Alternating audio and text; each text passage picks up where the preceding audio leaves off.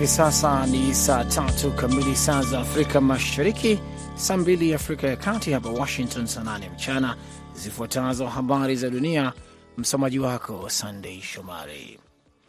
Jeshi la Israel limesema hii leo Alhamisi kuwa lilifanya operesheni ya ardhini katika ukanda wa Gaza, ambapo kwa karibu wiki tatu vikosi vya Israel vimekuwa vikiendesha mashambulizi ya anga kuwalenga wanamgambo wa Hamas.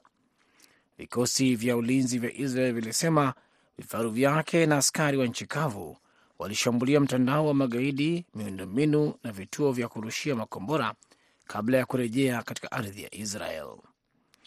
IDF ilisema operesheni hiyo ilifanywa ili kujiandaa kwa hatua zinazofuata za mapigano. Maafisa wa Israel wameahidi kuhakikisha Hamas haiwezi tena kufanya mashambulizi ambayo yatishia Israel kufuatia shambulio la Oktoba 7 lililofanywa na kundi hilo la wanamgambo lililoua takriban watu elfu moja na mia nne. Waziri wa mambo ya nje wa China Wang Yi amewasili mjini Washington hii leo Alhamisi kwa ajili ya kukutana na maafisa wakuu wa Marekani kuhusu masuala ya usalama wa pande mbili na kikanda, huku nchi hizo mbili zikilenga kudumisha njia za mawasiliano zilizo wazi. Waziri wa mambo ya nje wa Marekani Antony Blinken ni mwenyeji wa Wang katika wizara ya mambo ya nje na kwa chakula cha jioni baada ya mikutano ya alasiri hii. Mshauri wa usalama wa kitaifa White House Jake Sullivan atafanya mazungumzo naye huko Blair House karibu na White House siku ya Ijumaa. Mkutano huo mkutano huu unaambatana na ahadi ya pande zote mbili za kudumisha njia hii ya kimkakati ya mawasiliano kama sehemu ya juhudi zinazoendelea za kusimamia uhusiano huo kwa uwajibikaji. Msemaji wa baraza la usalama wa taifa Marekani, NSC, Adrian Watson alisema katika taarifa yake. Naendelea kusikiliza habari za dunia kutoka idhaa ya Kiswahili ya Sauti Amerika, VOA, ikitangaza kutoka Washington DC kupitia 107.5 FM Nairobi, Kenya. Mamia ya polisi wamejitokeza katika jimbo la Maine kumsaka mtu mmoja anayetafutwa kuhusiana na ufyatuaji risasi mkubwa kwenye baa moja na eneo la mchezo wa ball katika mji wa Lewiston, Maine, huku vyombo vya habari vikiripoti idadi yaliyofariki kuanzia 16 hadi 22 huku darizeni wengine wakijeruhiwa. Maafisa hao walisema kulikuwa na majeruhi wengi katika ufyatuaji risasi siku ya Jumatano, lakini walikataa kutoa takwimu. Polisi wa eneo hilo walimtaja Robert Card mwenye umri wa miaka 40 ambaye inasemekana alihudumiwa katika kituo cha afya ya akili wakati wa majira ya kiangazi kama mtu anayetafutwa katika kesi hiyo. Hapo awali walichapisha kwenye Facebook picha za mwanamume mmoja mwenye ndevu aliyevalia kofia ya kahawia na suruali ya jeans kwenye mojawapo ya matukio ya uhalifu akiwa ameshikilia bunduki inayoonekana kuwa ya nusu rashasha katika hali ya kufyatua risasi.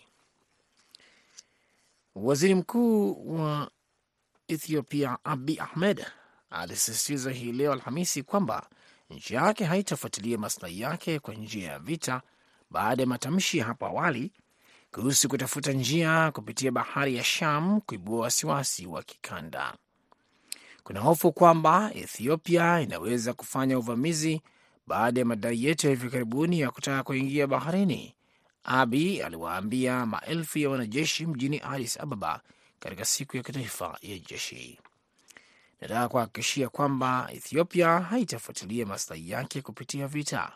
Tumejitolea kwa maslahi ya pande zote kwa njia ya mashauriano. Na mahakama ya juu ya Nigeria leo Alhamisi iliidhinisha ushindi wa Rais Bola Tinubu na hivyo kumaliza pingamizi la kisheria lililoletwa na wapinzani wake wawili wakuu ambao walidai kuwa ushindi wake ulikumbwa na kasoro. Hizo zilikuwa habari za dunia kutoka Washington. Jina langu ni Sunday Shomari. Muda mfupi ujao utaungana naye Patrick Ndwimana katika kipindi cha Kwa Undani. Kwa heri kwa sasa.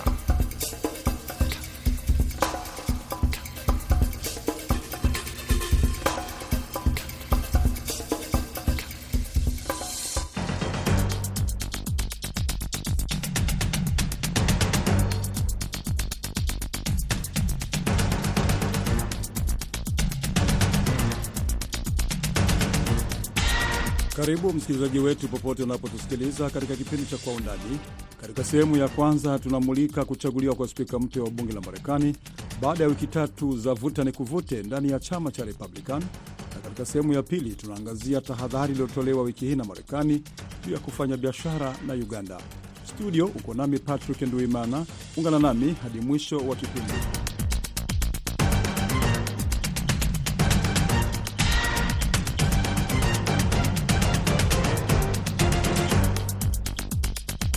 Bunge la Marekani lina spika mpya tangu jana Jumatano, Mrepublican Mike Johnson kutoka jimbo la Louisiana. Johnson alipigiwa kura na Warepublican wote. Mchakato wa kumpata spika mpya baada ya Kevin McCarthy kuondolewa kwenye wadhifa ulikwama kwa wiki tatu kutokana na malumbano ndani ya chama cha Republican. Johnson alichaguliwa kwa mara ya kwanza kama mbunge mwaka 2016 na amehudumu kama naibu mwenyekiti wa kundi la Warepublican katika bunge. Kama mwanasheria wa masuala ya katiba, Johnson aliungana na wabunge wengine wa chama cha Republican hapo Januari mosi mwaka 2021 kwa kupinga kuhalalisha ushindi wa Joe Biden kwenye uchaguzi wa 2020.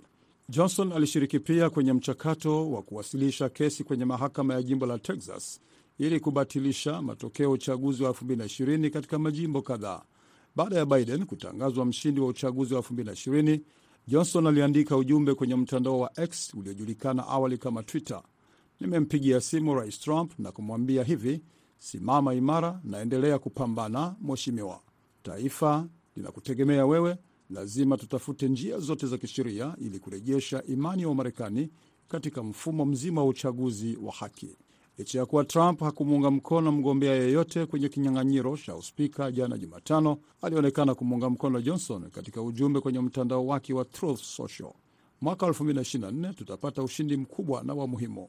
Pendekezo langu la dhati ni kumchagua mgombea atakayeongoza, Mike Johnson.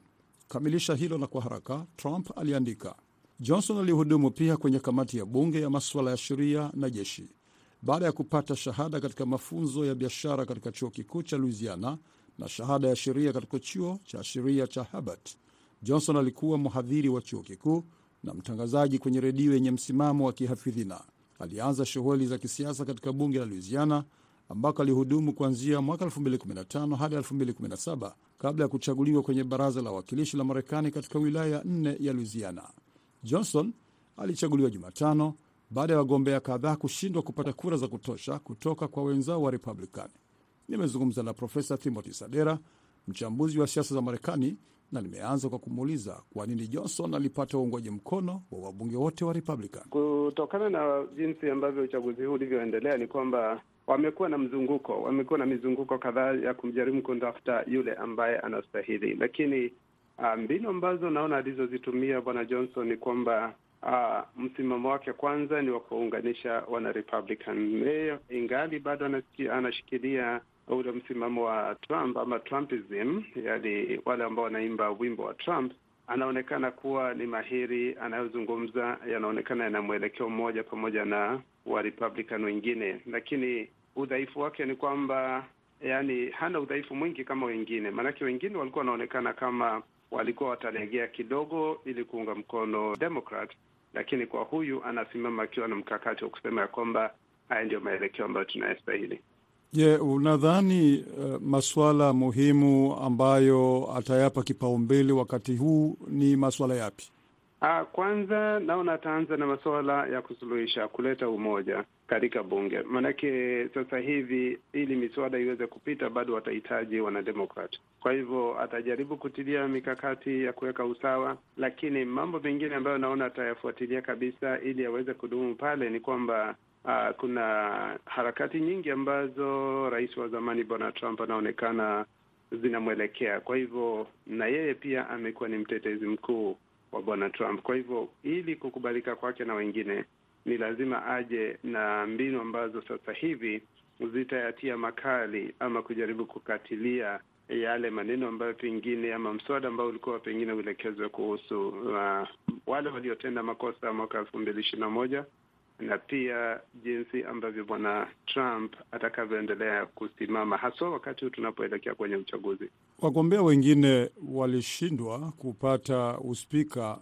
sababu ya kutoungwa mkono na hawa wabunge wenye msimamo mkali kutoka chama cha Republican. Je, unadhani kuna mazungumzo yote yalifanyika kati ya Johnson na wabunge hao ili waweze kumpigia kura na mambo ambayo wanaweza kuwa wameafikiana? Pengine kuna mwafikiano, maanake ukiangalia jinsi alivyoanza, kwanza walianza na mizunguko ya kuwaondoa wale waliokuwa watangulizi wa pale awali, walionekana kuwa ni vibembe, lakini kwa sasa hivi utaona ya kwamba ili naye aweze kukubalika, lazima palipokuwa na uelewano, ule uelewano lazima sasa hivi atatimiza. Kwa hivyo wale waliokuwa wenye msimamo mkali ni kwamba, je, utaendeleza jambo hili la kukivamia chama chetu ama chama chetu chaonekana kwamba kinazorota?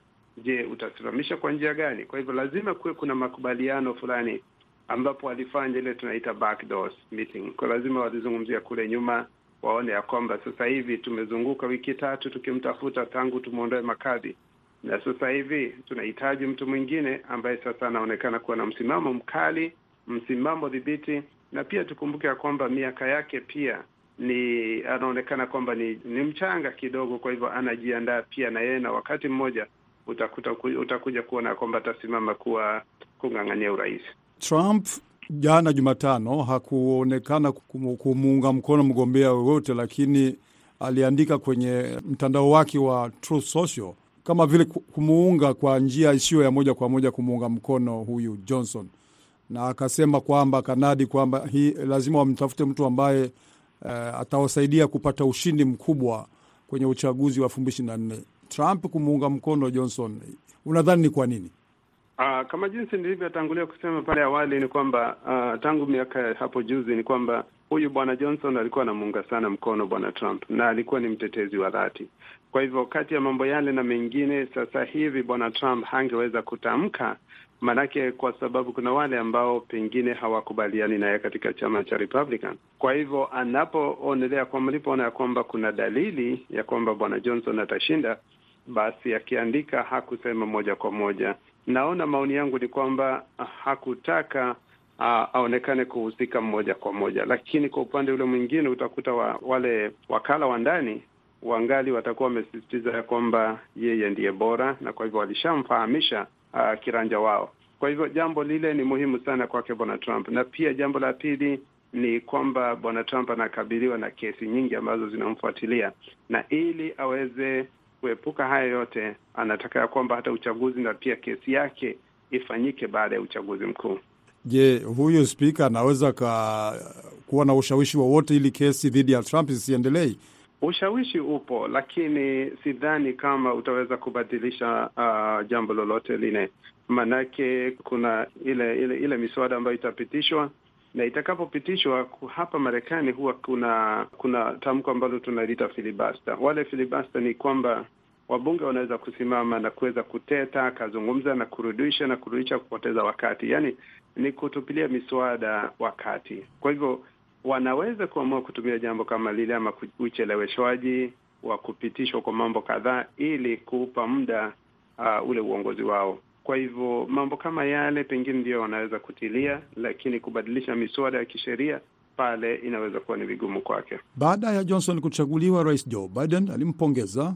Je, Spika Johnson atashirikiana vipi na utawala wa Biden kuelekea uchaguzi wa 2024 wakati alipinga kuhalalisha ushindi wa Biden kwenye uchaguzi wa Novemba 2020? Uh, kwa kweli uh, hilo ni hilo ni changamoto kwa sababu kwanza alikuwa ni muunga mkono, alikuwa hataki kabisa, na alisema ya kwamba uchaguzi uliibiwa, na baada ya kusema uchaguzi uliibiwa ni kumaanisha ya kwamba hata waleo wengi wao hawaamini ya kwamba bwana Biden ndiye rais uh, wa nchi hii, lakini kwa mswada wa sheria ni yeye akateuliwa kuwa ni rais. Kwa hivyo mambo yale na mengine ambayo yalimpia yalimfanya bwana McCarthy kuweza kupoteza uh, kazi yake yatazidi kujitokeza, maanake wengi watasema ya kwamba hawakubalia na bwana na bwana Biden, na pia miswada yote ambayo bwana Biden angependa ipitishwe ni lazima asimame kama spika kuonyesha kwamba haiwezekani. Na kwa hivyo wakiweza kuchuja miswada yake bwana Biden, hivyo ni kumaanisha kwamba yeye si mtendakazi, ataonekana kuwa ni dhaifu,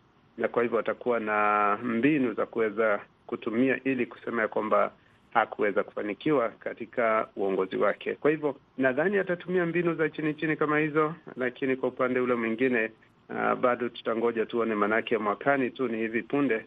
na tutaweza kujua ni miswada ipi ambayo sasa hivi itajitokeza. Kufadhili serikali, ilipitishwa bajeti ya muda ambayo muda wake utamalizika hivi punde, ni mwanzoni mwa mwezi ujao wa Novemba. Je, unadhani huyu Johnson katika kuendelea na mazungumzo ili serikali isijikakwama, shughuli zikafungwa, unadhani mazungumzo yake na Biden yatakuwa ya urahisi? Haitakuwa rahisi, maanake sasa tukiangalia ni kwamba ndio wale tu Republican waliokuwa pale, ndio tu waliokuwa pale bungeni wakati wote ambapo bwana McCarthy alikuwa anajua ni nini kilichoendelea, wanajua ni nini walichokuwa wanapinga. Kwa hivyo naona ya kwamba ni mwendelezaji, kwa hivyo sera ni zile zile. Kwa hivyo bado ya kwamba watakuwa na ile misimamo ya kusema usipofanya hivi nasi hatutakubaliana na haya. Kwa hivyo naona ni kinyang'anyiro tu kimeanza, lakini sasa pale ndipo tunasema mwenye nguvu mpishe. Hebu tuone jinsi ambavyo mambo yatakavyoendelea, lakini msukumo wake bado angalia na wafuasi wengi wa Republican. Biden anaendelea kuliomba pia bunge kuweza kupitisha uh, mswada wa sheria wa kuifadhili Ukraine, lakini vilevile kuifadhili Israeli wakati huu ambapo uh, inapambana na uh, wanamgambo wa Hamas. Je, huyu Johnson ataridhia na kuweza kupitisha mswada huu wa sheria wa kuzifadhili nchi hizo mbili? Pale ningesema bado hapo kuna mchongoma, manake kupanda itakuwa ni kazi. Sasa kupitisha miswada hiyo yote na pengine tuseme kuunga mkono uh, upitishwaji wa msaada kwa nchi ya Ukraine, hilo ni jambo ambalo limekuwa sugu katika bunge. Kwa hivyo wengi bado wanaona ya kwamba ni matumizi mabaya na pengine yanampa bwana Biden sifa, lakini sasa hivi kukabiliana na Hamas uh, inakuwa ni vigumu sasa kubashiri, kwa sababu sasa vile vita vinakumba nchi, sio Hamas tu peke yake lakini unaona Iraq, Siria, wengine wamejitokeza. Uh, uh, Urusi imejitokeza pia kuunga mkono Hamas. Kwa hivyo inaonekana ni vita ambavyo vinaweza kuchukua muda mrefu, na kuunga mkono Israeli kama taifa moja, bado pale wengine wanaona ya kwamba ni kupendelea upande mmoja. Kwa hivyo naona pale bado kutahitajika mazungumzo mengi na pia miswada mingi kujadiliwa na, lakini lililoko ni kwamba alistahili kuonyesha kwamba bwana Biden anafanikiwa. Hilo tu ndilo lengo kuu la kila kiongozi ambaye ni kiongozi wa upinzani. Ni Timothy Sadera akiongea nasi kutoka Atlanta, Georgia. Punde tunaingia sehemu ya pili ya Kwa Undani.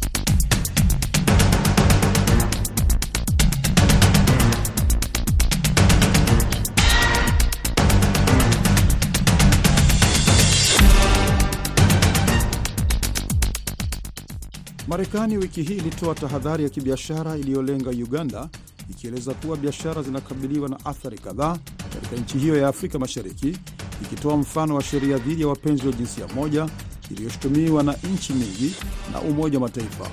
Sheria hiyo dhidi ya jamii ya LGBTQ ambayo inachukuliwa kuwa moja ya sheria kali zaidi duniani ilipitishwa mwezi Mei mwaka huu na inatoa adhabu ya kifo kwa baadhi ya vitendo vya ushoga vikijumuisha kusambaza virusi vya ukimwi kupitia ngono ya mashoga. Ililaaniwa na serikali za magharibi ikiwemo Marekani na kuweka hatarini baadhi ya mabilioni ya dola katika misaada ya kigeni ambayo nchi hiyo inapokea kila mwaka. Ushauri huo unaowalenga raia wa Marekani wanaofanya biashara au wanaotaka kufanya biashara nchini Uganda. Pia inataja ufisadi uliokithiri, manyanyaso dhidi ya wanaharakati wa kutetea haki, waandishi wa habari, wahudumu wa afya na wanasiasa wa upinzani kama baadhi ya sababu za kujitahadhari. Kuliangalia hili kwa undani zaidi, na mpisha mwenzangu BMJ Muridhi. Nam, wizara za Marekani za mambo ya nje, kazi, afya na huduma za kibinadamu, pamoja na biashara na shirika la maendeleo la kimataifa la Marekani zimetoa tahadhari ya kibiashara dhidi ya Uganda. Tahadhari hiyo imezifahamisha biashara na watu binafsi wa Marekani wakiwemo watoa huduma za afya, maafisa wa taasisi za kitaaluma na wawekezaji kuhusu athari zinazoweza kuwakabili ikiwa watafanya au kutafakari kufanya biashara katika taifa hilo. Kabla hatujaliangalia hili kwa kina na wachambuzi wetu na waandishi wa habari ambao tunajaribu kuwapata kwenye laini za simu, kwanza tupate ripoti hii iliyoandaliwa mwenzangu Kenneth Bwire. Taarifa ya wizara ya mambo ya nje ya Marekani inaonya wafanyabiashara, raia wa Marekani, wahudumu wa afya, wasomi, wawekezaji, miongoni mwa wengine, kwamba kuna hatari kubwa kwao kufanya shughuli yoyote ya kibiashara nchini Uganda. Taarifa hiyo imesema kwamba ushauri wa Marekani umetolewa baada ya wizara za mambo ya nje, leba, afya, huduma kwa umma, biashara na shirika la maendeleo la Marekani kimataifa USAID kufanya tathmini ya kutosha kuhusu Uganda.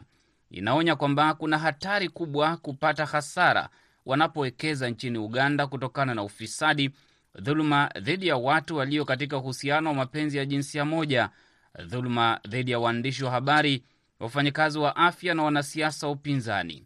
Isitoshe, taarifa inadai kwamba kuna ukandamizaji mkubwa wa haki za kibinadamu nchini Uganda na kwamba sheria dhidi ya watu walio katika uhusiano wa mapenzi ya jinsia moja iliyopitishwa mwezi Mei tarehe 29 mwaka huu 2023 inakandamiza zaidi haki za kibinadamu, imesababisha ubaguzi mkubwa na kutokuwepo uhuru wa kujieleza. Evelyn Anite ni waziri msaidizi wa uwekezaji nchini Uganda. Watu wa Uganda wao ndio wanajenga fasi yao kwa FDI zaidi tunaona watu wa biashara wanatoka Kenya, uh, wanatoka China, India, macompanies kutoka European Union. Tujaona macompanies mingi kutoka US. Sasa kusema nti walimpa tribal advisory anti watu wa America wasikuja kufanya biashara Uganda. Where is the loss? You haven't even been here. Na kama alikuwa tunasikia nti watu wa China wanasema nti machinese wasifanya biashara na sisi tungelia Japo serikali inataja hatua hiyo ya Marekani kuwa isiyokuwa na uzito wowote na inayostahili kupuuziliwa mbali, wawekezaji katika sekta ya utalii wana wasiwasi kwamba sekta hiyo ambayo ni mojawapo ya sekta muhimu sana kwa uchumi wa Uganda tayari inayumbayumba, na tahadhari ya Marekani huenda ikasababisha matatizo makubwa. Amos Wekesa ni mumiliki wa kampuni kubwa ya utalii nchini Uganda ya Great Lake Safari. Hizo travel advisories inasaidia insurance companies huku Ulaya ama Marekani. Alafu insurance ikiisha, insurance iwezi kukupatia pesa ukikuwa na shida kwa nchi ambao wamekuambia uendi. Insurance ikikataa, watalii watakuja Uganda. Uingereza walifanya travel advisory wiki ambayo imeisha hii. Kama kampuni yetu tume refund laki mbili zimeenda uh, already uh, kwa ajili ya mambo ya, ya cancellation hiyo tu. Serikali ya Uganda imekuwa ikilaumu wanasiasa wa upinzani kwa sifa mbaya ambayo Uganda imekuwa ikipokea kimataifa katika miaka ya hivi karibuni, huku wanasiasa wa upinzani wakinyoshea kidole serikali kwa ukandamizaji wa haki za kibinadamu na kutoheshimu mfumo wa demokrasia. Kenneth Bwire, Sauti ya Amerika, Washington DC. Asante sana Kenneth Bwire. Msikilizaji, kama ulivyosikia hapo, biashara, mashirika na watu binafsi wanapaswa kufahamu athari zinazoweza kutokea za kifedha na sifa zinazotokana na ufisadi uliokithiri uliofafanuliwa kwa undani zaidi katika taarifa ya hali ya uwekezaji ya mwaka 2023 kwa mujibu wa taarifa hiyo iliyotoka kwa wizara na idara mbalimbali mbali za serikali ya Marekani.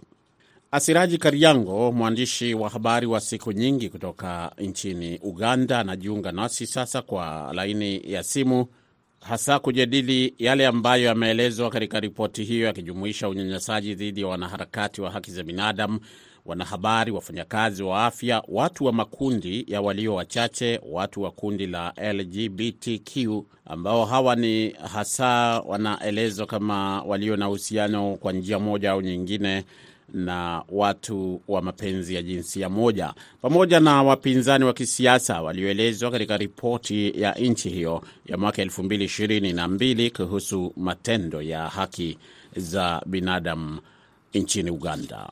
Tuungane sasa na Asiraji Kariango, mwandishi wa habari wa siku nyingi. Uh, yuko mjini Kampala, Uganda. Amekuwa akifuatilia uh, yale yanayoendelea uh, hasa kuhusiana na suala hili. Labda Asiraji, eh, swali la kwanza wasikilizaji wangependa kusikia kulihusu ni nikikuuliza ku vile ambavyo tumefika hapa, ni matukio yapi makuu ambayo yamepelekea eh, hali kufika hivi ilivyo sasa hivi? Uh, mtangazaji, uh, hali sana sana ni kuna wakati bunge la taifa lilipitisha mswada kuhusu watu wanaofanya mapenzi ya jinsia moja. Bunge likasema kwamba hawatakikani kusambaza, maanake wao wanadhani kwamba kitu hicho kinasambazwa kimakusudi ni katika hali waliosema kwamba kulinda watu wao waweke sheria ambayo zinaweka kikomo kuzuia usambazaji wa tabia hiyo ya mapenzi ya jinsia moja.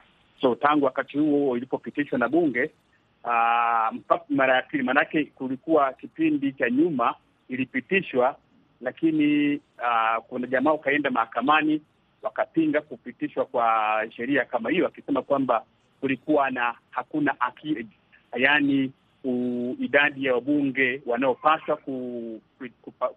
kupitisha sheria hawakutimia, hivyo mahakama ikafuta uh, sheria hiyo. Sasa mara hii ikarejeshwa tena na ikapitishwa na akidi kamili, na rais naye akatia saini kwamba ikawa sheria kamili. Hivyo mataifa ya kimagharibi uh, yalilaani hatua hiyo ya bunge la taifa na rais kutia saini kuwa sheria, wakasema kwamba wataweka vikwazo dhidi ya serikali ya Uganda na, na, na viongozi kwa sababu hili ni kama kukandamiza haki za binadamu.